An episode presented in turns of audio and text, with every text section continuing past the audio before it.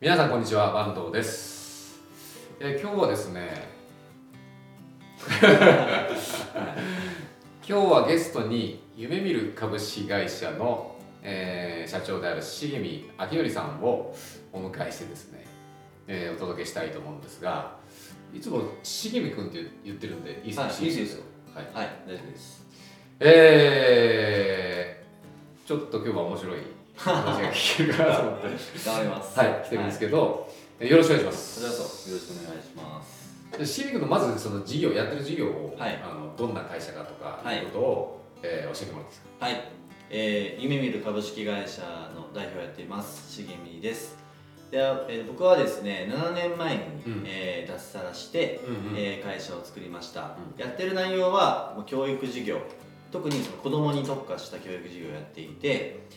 えー子供向けのプログラミング教育っていうのを、ロボットを使った、うん。あー使ってですね、うん。えー今全国に国内外に今120教室ほど、すごいね、はい120やってます。うん。で、まあ、特徴としてはいくつかあるんですけど、うん。かいつまんで話すと、まあ、プログラミングってこう社会に出てから使うものなので、はいはい。学んでいることがどう社会につながるかっていうのをうん。教材化してまして、うん。それをこう JAXA であったりとか、うん。電鉄会社と JAXA ってあの宇宙の？宇宙の。そういう教材を作ったりとか、それからやっぱりプログラミングってこうなんか習熟度っていうか、うん。どれぐらいできてるかって可視化されてないうん。ので、えーこれはアプリを作ってですね、うん。えーどれどどういったことが分かってて分かってないかとか、うん。家庭学習もできるような、うん。まあ、そういう教室で、えーやるオフラインの良さと、うん。オフラインだけでは保管できないこの部分をオンラインで、うん。えーアプリケーションを使って学ぶという、うん。まあ、そんなことをこれまでやってきました。なるほで結果あの、まあ、昨年昨年とですね結構尖った人材が出てきましてど尖った人材。尖った人材が出てきて、というと？まあ、小学生でもう日本代表で世界大会に行くことな何のプログラム？ロボコンですね。あロボコンがあるの？そう。あロボットのコンテストロボコンっていうんですけど世界大会？それの、はい、世界大会にもう2年連続行ってます。がこのプログラミング教室からロボ団から、ロボ団から、はい。おえー昨年は小学生中学生うん。で合わせて3チームずつが世界大会に行ったんですね、うん。まあ、合計6チームがいたんですけど、その6チームのうち3チームロボなんです。シェア？シェア半分。半分。このまあ全国のね、あのーまあ、小中学生がこうチャレンジする大会なんですけどまあだからそれだけ育ってるってことだ。そうですねこの5年6年で、へはい、え全国にどれぐらいロボットプログラミング教室があるかわからないんだけど、どはい。どれぐらいの位置づけなんですか？今そのロボットプログラミングっていうカテゴリーだけだと狭いんで、うん。もう少しそのプログラミング教育っていう、はいはい。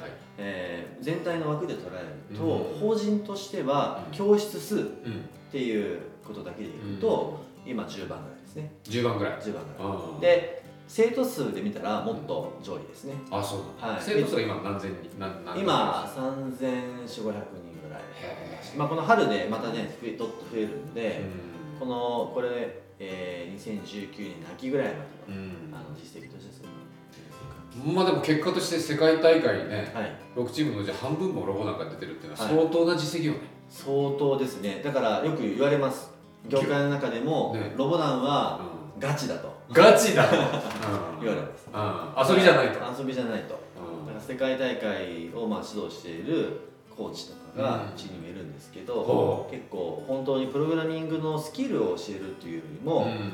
どっちかというともっとその学びに対する姿勢であったりとか、えーどういったセルフマネジメントしてるのかとか、へー。そこが結構大事。子供に、子供に。うん、そこの方が大事ですね。あそうなまあでもともかく、まあ、結果を出して、はい。まあ、順調に伸びてるはい。会社を、はい。まあ、今回なんでこの YouTube に出てるあそうですね。けどそうですね。手放す系ラボラトリーっていう、はい。はい。あのメディアをはい。やってるんですけど手放したんですね。あるものを。あるものを あるねものを手放したそうそうそうそれを聞きたかった、はい。うん。何を手放したんですか、何を手放したかって、うん。まあ、これ今日、ここ撮ってるの、うん。僕のオフィスで、うん。隣でスタッフ業務してるんで あんま大声言いにくいですけど 言いにくい部分はあるんですけど、まあ、何を手放したかって、まあ、あのオーナーシップですね、まあ、つまりオはい。ーナーシップとは、まあ、株、うん。うん。会社株式会社ですから、うん。株式会社の中でとって一番重要な、まあ、株を手放したと。自分で創業した会社で、はい。今まで持ってる自分の株、持ってた株を、はい。全て。100%, 100%, 100%全部手放し。た全部手放し。たえっ、とスタッフも手放したえースタッフはもともと持ち株持ってないんで、うん。まあ、僕が持ってる株ですね、はい。まあ、一部ちょっと外部のあのベンチャーキャピタルっていうところが持ってた部分もあるんですけども、まあ、その人たちの分も含めて100%全部手放しました。という具体的にはどうやって手放したんですか？で具体的にはですね、まあ、今あの東証一部上場会社の,、あの家電量販店やっているエディオンって、うんまあ、知ってる方も多いと思うんですけどもそのエディオンがうん。その100%分を全て取得して、えーだから夢見る株式会社の、えー株主はエディオンだったと。もともとは私が大株主はいだったんですけどもそれがエディオンになったうんということですね、だからエエディオンに事業をはい。売却したっていうことでね、まあ、会社のそうですね。いわゆる会社 M&A ですね。M&A はい、よく言う M&A で、えースタート我々スタートアップ、まあ、創業してまだ67年ですので、あ の我々のはい。スタートアップにとっては、い、わゆる EXIT っていうんですけども、はい、EXIT したとういうことですね。ん、で結構額が大きかったよね。大きかったです。まああの対外的には公表は、うえー十数億とうんだけしていまして、はいはい。まあ、十数億円で売却しました。ということは重見君は、はえー経営者として EXIT して、い、はい。もうさよならって感じですか？いやいやいやそれがちょっと M&A の皆さんが世間一般の方々がイメージしている、うん。M&A とうん。ちょっと違うんですよ。普通シンガポールとか行ってねもうその準備を資産資産をどう増やしていくかみたいな話ってあると思います、うん。一般的には、はいはいはい、ちょっとそこはあの手放したんですけど、うん。会社を手放したわけじゃないっていうおことおですかね。株式は手放したけど、うん。株は手放したけど会社そのものを手放したわけじゃないと、まあ、何のためにこう M&A をするかっていうあーそれ目的がすごく大事だと思はいうんです何のためにしたんですか？僕はこの、まあ、今ロボダンというブランドをやっていて、うん。そのロボダンというブランドをやっぱり今ね10番目ぐらいって話しましたけど、まあ生徒数で言ったら1桁ですけど、うん。やはりこう天下一にしたいと。天下一にしたい。やっぱり、まあ、この数年で実績も出てきて、うん。えーやっぱり他のプログラミング教室も、まあ、なかなかね表面上、うん。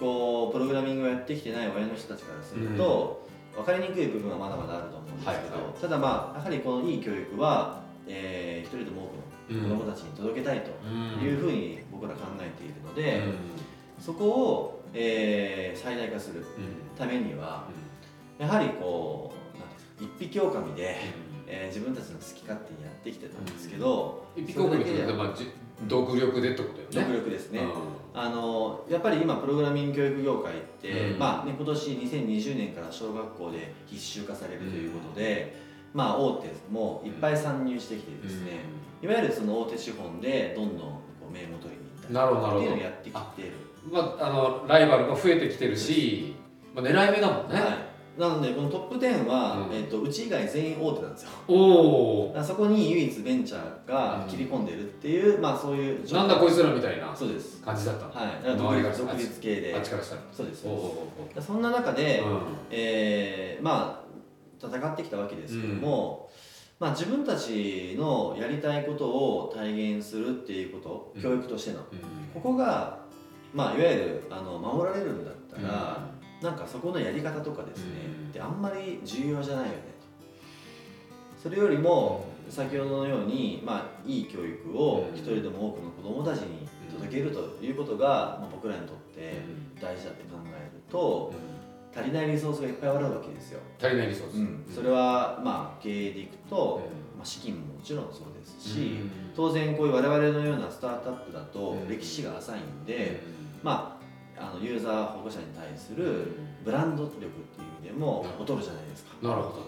でじゃああー親からするとですね、うん。こういうプログラミングっていう新しいことを学ばせようと思った時に、はい多くの方々はやっぱり安心したいんで、うん。ブランドって大事ってくる確かだからそこで我々はやっぱりこうコンテンツ持っててもうん。資金力展開する資金力、に、うん。それからまたそれを展開していくブランド力っていうのが、まあ全く足りなかった。んで。あ全く足りなかった。足りないですね。相当なスピード感だなって思ってたけど。まあそれでもやっぱりまだまだやれると思いつつ、うん。やはりこの壁にぶつかるっていうところは多々ありました。なるほどやっぱそうか。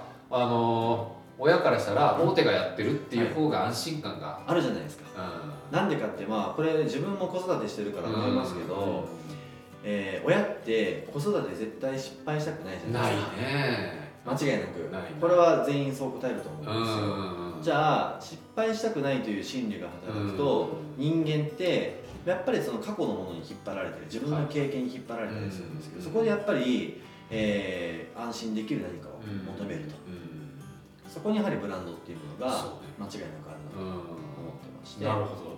だからロボダンっていうこの教育コンテンツが、はい。まあ、いかに優れてたとしてもやっぱブランド力とかが知名度がまだ足りない中で、うん。それをもっと伸ばしていきたいと、はいまあそれは売り上げ上げてやるぞみたいないうことじゃなくて一人でもはい。僕の子供に届けたいんだ、はい。それを加速させたいんだと、はい。まあ、その時に独力じゃなくて、えーそれが加速させることが、まあ、M&A によってできるんだったらそうですね。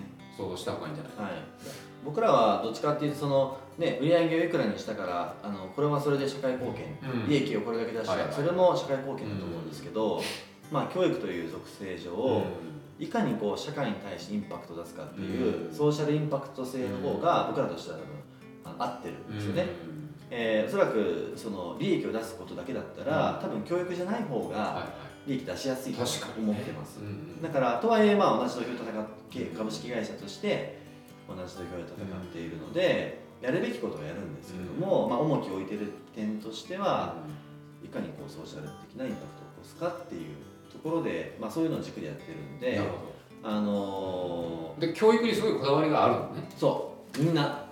みんなそう。うちスタッフもみんなそう。あみんなそう。みんなそう。でシー君もある。そうです。だから exit してイエーイみたいな、い。やみたいな。全然ないですよ。全然ないむしろ忙しくなりましたよ。手放したと思ったら忙しくなったみたいな。んでなななんでっていうのはそのエディオングループに入ってな、うん、でエディオングループでも働くのよね。あそうです。今だからえーっとエディオンの中で、まあ、株式会社エディオンの、えー教育事業統括部長っていう なんかサラリーマンにもなってるんですうんねサラリーマンになっちゃった。という側面もあって、だからまあその当然そこに予算があるんで、えー教育エディオンの教育事業としてどうしていくのかっていう動き方と、うん。まあ、今まで通りのうん。夢見るの動き方、うん。まあ、この両方やらなきゃいけないので、まあ、なんていうんですかねあの今までよりもこう見なきゃいけない範囲が確実に広がりました。で社長兼会社員。あそうそうそうっていう。謎のですね。謎だね。謎のダブルワークを。今更なんですけど。今更に今更出社してる。はい。はあ。今更出社してますね。あの社員証つけて